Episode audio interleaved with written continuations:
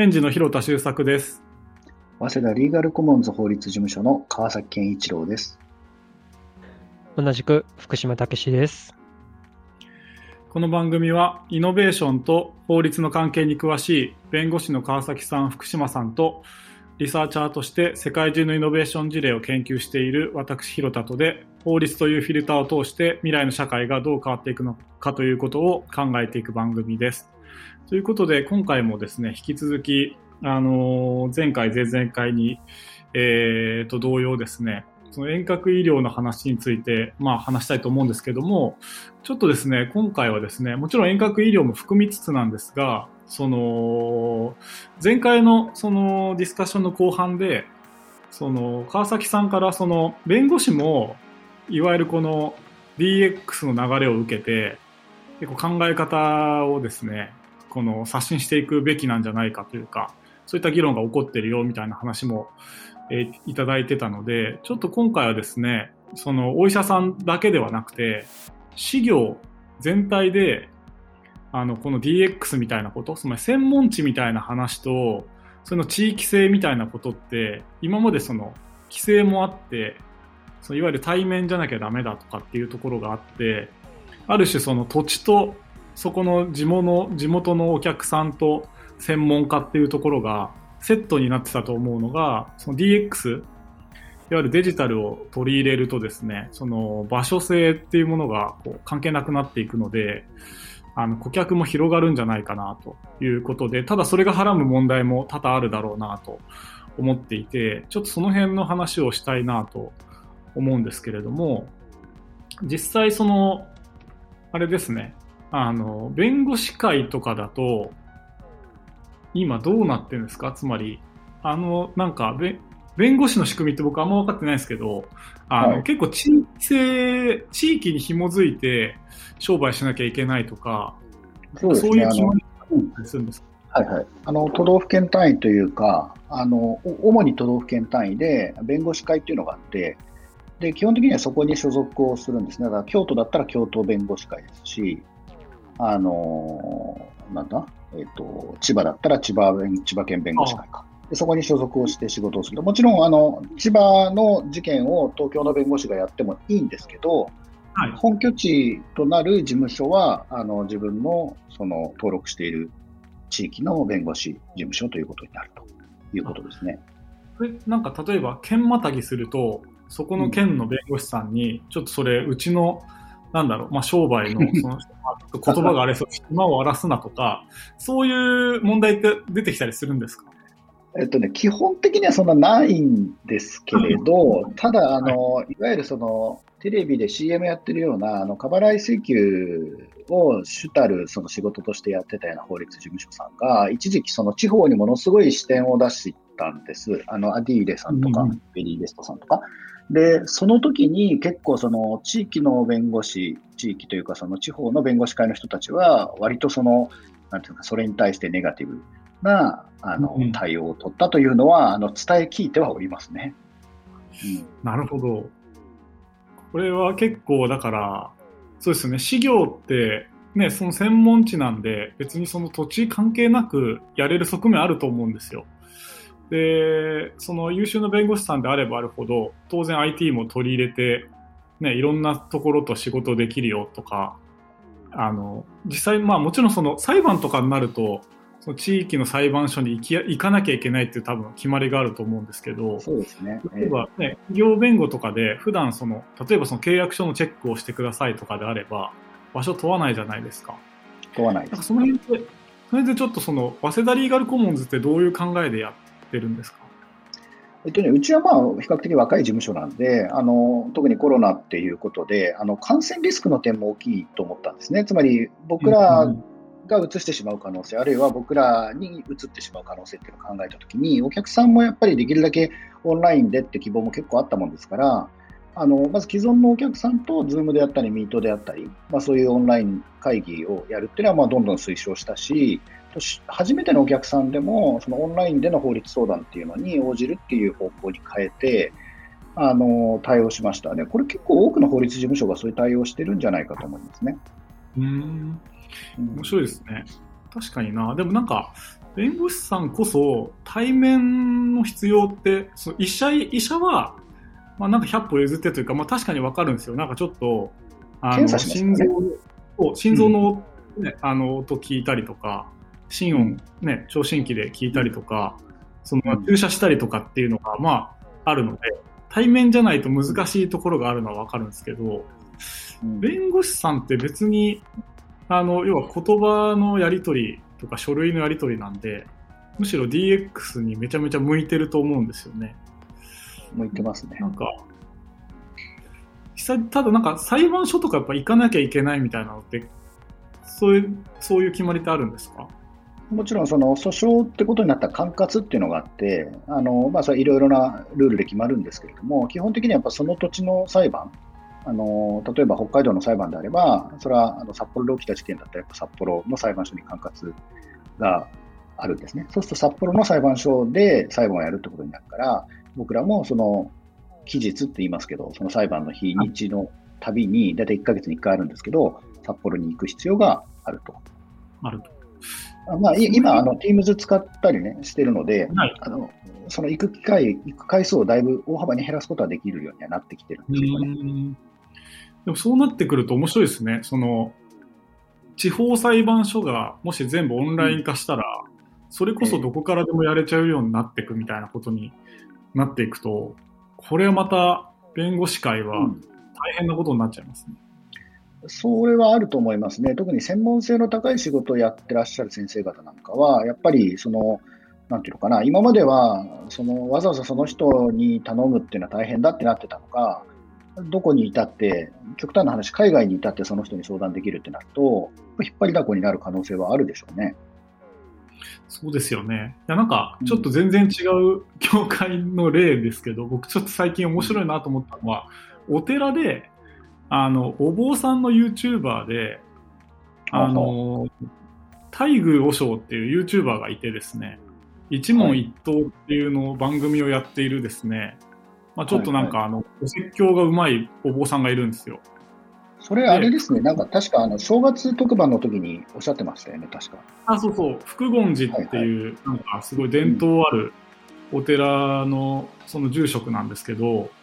そこは、この番組の中でも言ってたんですけど、その檀家さんを地域に限らず、全国誰でもなれるって言って、アズアサービスになってる。エラアズアサービスになっていて、なんかそこはなんか、すごいなんか、確かに宗教とかも、お参りに行くっていう行為は、確かにその地元を守ってくれてるっていうニュアンスがこれまで強かったけど、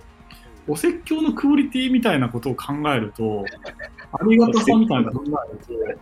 と、アズマサービスになるなっていうか、DX に向いてるなっていうところがあって。本当ですかね。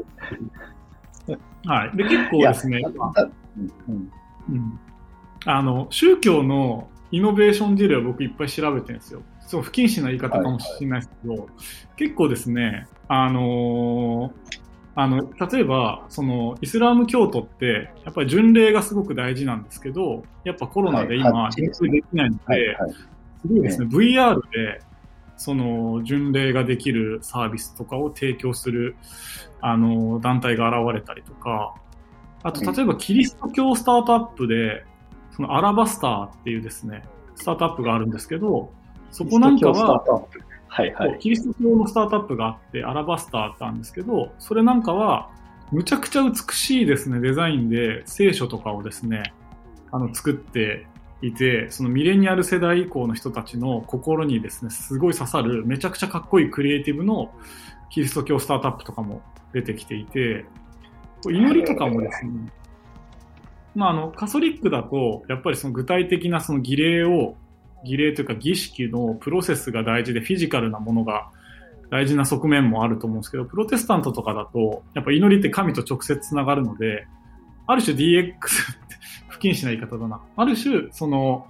場所を問わずに祈ることができるみたいなことっていうのは、すごく、あの、重要なポイントとしてあって、そういったものを満たすサービスとかも、どんどん出てきてますし、なんかこう、まあ、事業の話ともちょっと違うんですけど、そうなってくると、こう、場所とは何かみたいなこととかっていうのはやっぱり今問われるし、対面とは何かみたいなことがやっぱりすごい変わりますよね。だから、うん、日本の会社基本は対面大好きな会社が多いのですけれども、なんかそこがなんか今後どう変わっていくのかなっていうのはすごくですね、宗教とかも変わるでしょうし、弁護士さんも変わるでしょうし、お医者さんもあのナイトドクターとかをまあ来てくれるんですけど、いつでもどこでも、その、ある種お医者さん側が来てくれる、オンデマンド化してるっていうところがあって、まあ、あの、事業もサービス業なんで、ウーバー的なオンデマンド化みたいなこととかは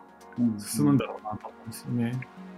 なんか今聞いてて思ったんですけど、神様ってデジタルではないよなと思ったんですけど、しかしフィジカルでもないなって思って。ああ。だからまあある意味そのフィジカルではないから、そういう意味では、なんていうんですかね、デジタルって言っちゃうとちょっとなんか違うんですけど、うん、その01に記述できるとは思わないんですけど、しかしそのフィジカルにとらわれない存在であるっていう意味では、あの空間から超越してるっていう言い方できるのかなっていうのは、なんか今聞いててなるほどなとちょっと思いましたね。偏在してるというか、なんかちょっと、うん、クラウドサービスっていうと絶対不謹慎で、僕も今すごい、言いたくないんですけど。クラウドサービス。まあ、均等運っていうのは、まあ、あれ関係ないか。どうなの？ね、つまり、どこにでも偏在していて、で、ローカルに呼び出したりとか、できる時もあるし、こっちから送信、祈りを送信して、まあその返事がある時もあればない時もあるとか、既読になったり、未読無視されることもあるっていうのが結構神様的な存在かもなと思ったりはしてます。なるほど。だからね、僕、一方で、あの、オンライン法律相談うちの事務所でもやってて、あの、やっぱりいくつかの傾向っていうのが見えてきてるなと思っていて、それね、必ずしもその DX 万歳って話でもないなって話をちょっとしたしたいんですね。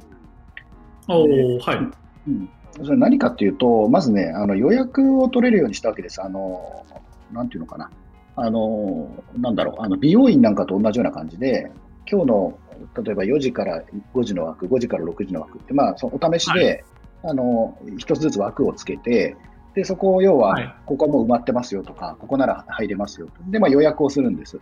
で、決済もクレジットカードでできますよってで、まあ、ちょっとそういう、まあ、初心の方というか、初めての方もオンラインで法律相談取りやすいって、まあ、そういう仕組みを導入してみたんですね。うん。で、そしたらね、何が起きたかっていうと、やっぱりね、あの予約をしたものの、やっぱりこう、キャンセルしますとか、そういうのって結構起きるんですよ。約束守んない人が増えるってことですか？そうそうそう。で、やっぱりね、これまで法律事務所に行って弁護士に相談するって結構、その、なんていうかな、ハードルの高い、あの、うん、作業というか、イベントだったんだと思うんですね。そうですね。それはそうです、そうですよね。うん。で、そうなった時に、あの、やっぱそこを乗り越えてまで約束して、その当日、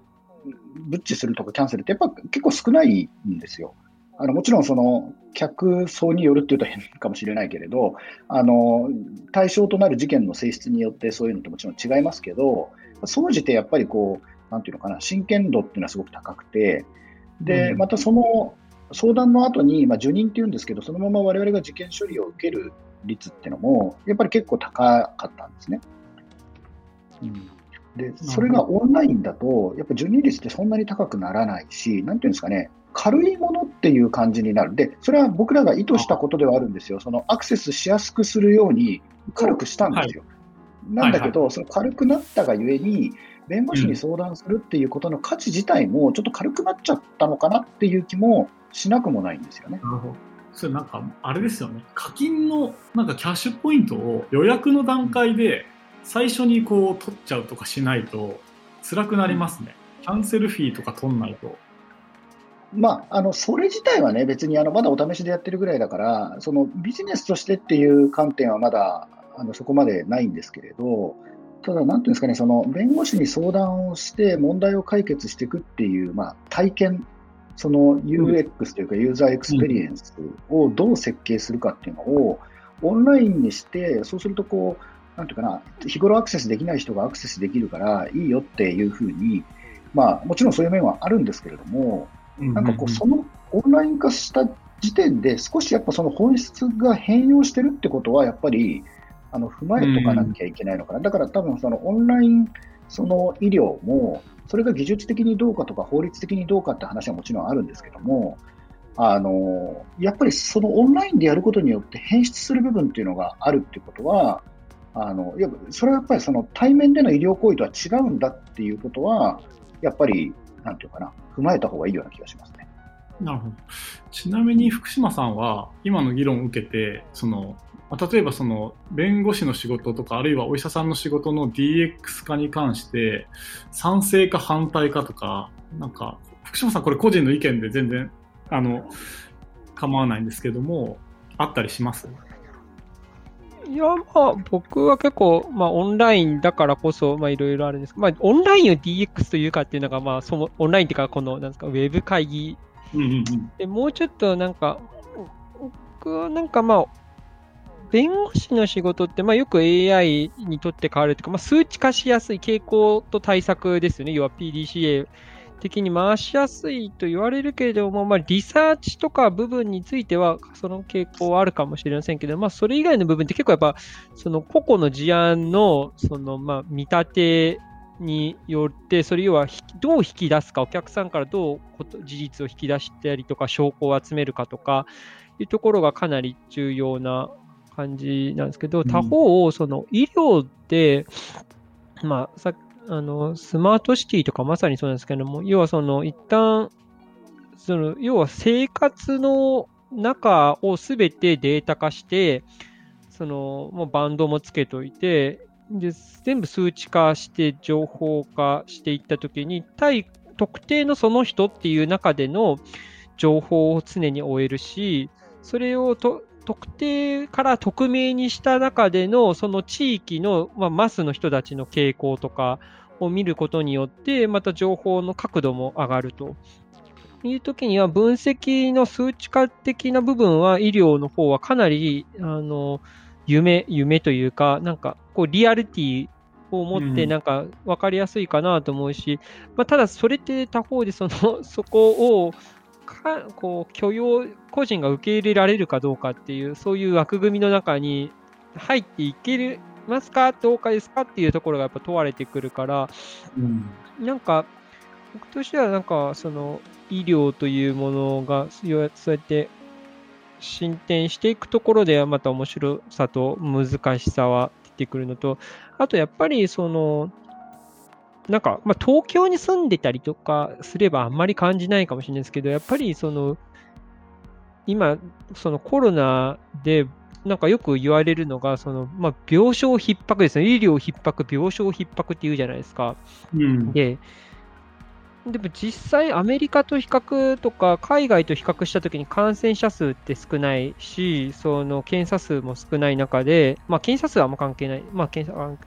まあ、要はその、逼迫することがあまりにも結構手前にあるようなのかなというのは、その感覚値としてはあってですね。でそうした場合に、その医療って実は日本の医療体制って、その体制というか医療の体力ですよね。っていうのは、実はその都市部においてもそうだし、それってもっと地方においてはクリティカルになってくる、その要はアクセスが難しいとか、その対弁護士のゼロワン地域とかいうような感じで、1人の弁護士について何人見ないといけないとかいうのがいう捉え方ありますけども、その地方、遠隔地、離島とかになれば、その要は、お医者さんが本当そこにどれだけの人を見ないといけないのかっていう数値化とかになってきたときに、この DX の中での医療とか遠隔診療って、まあ、そこを解決するものにはなってくるのかなという意味では、すごいこう期待を持って私は見てますね。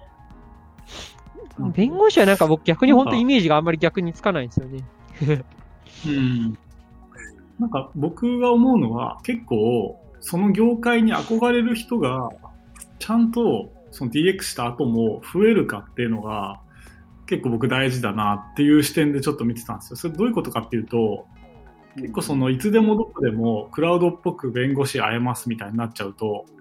あの、なんだろうな、ありがたさみたいなものというか雑に扱う人出てくるだろうなとか、あとレビューカルチャーになっちゃうと、川崎さんとか福島さんはもうね、5.0の弁護士、星5.0。そんなことはないですよ。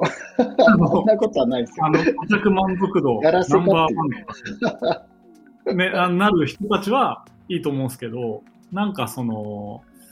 あいつダメだよなみたいなものがめちゃめちゃ可視化されるっていうことが出てきたりとかすると、まあリスクだよなみたいなこと。で、もう資料って、まあ、先生っていう、今呼ぶ人減ったかもしれないですけど、一応先生っていう呼ばれ方っていうのは、僕なんかそこになんか過剰さが宿ってると思っていて、一つの職なんだけども、ある種のリスペクトがあるからこそ、あの、成り立つというか、ご利益があるっていう、なんか、あの、意思とかもそこ尊敬なくなると、なんだろうな。何かがめちゃめちゃ失われると思ってるんですよ。つまりその、ね、教育とか先生の、なんかこう、うん、理不尽な尊敬がないと、人は人をなんかこう転移というんですかね。この人が言ってることは正しいはずだっていう信念が割とその、もちろん間違ってちゃダメなんですけど、この人が言ってることは自分を超えた何か正しいことを言ってるんだっていうものがないと、なんか物事も前に進まないというか、だからもうあの、なんでしょうね。まあ、いろんな記事見すぎて何が正しいかわかんなくなるっていう時の一つの決断っていうのは、この人が言ってることだったら信じられるっていう、そのリスペクトに結構資料のこう、大事さがあるんだけれども、今それがどんどんどんどんこう、レビューカルチャーによって失われちゃうと、なんかこう、その業界もつまんなくなるだろうし、その、実際みんなが不幸になる方向に行くだろうなと。もちろんその便便利だってユーザビリティは上げた方がいいんだけれども、そこを業界に憧れる若手たちがやっぱりいたりとか、ある種のリスペクトを持って、ね、弁護士さんだって一生懸命頑張ってるんだみたいなことが、なんかどう、どう風に変わるのかなっていうの結構ですね、DX の問題だと、ちょっとお二人の話と全然観点違うんですけど、思ってたところではあって、なかなかね、うん、フラット化すると難しい問題出るなと思う。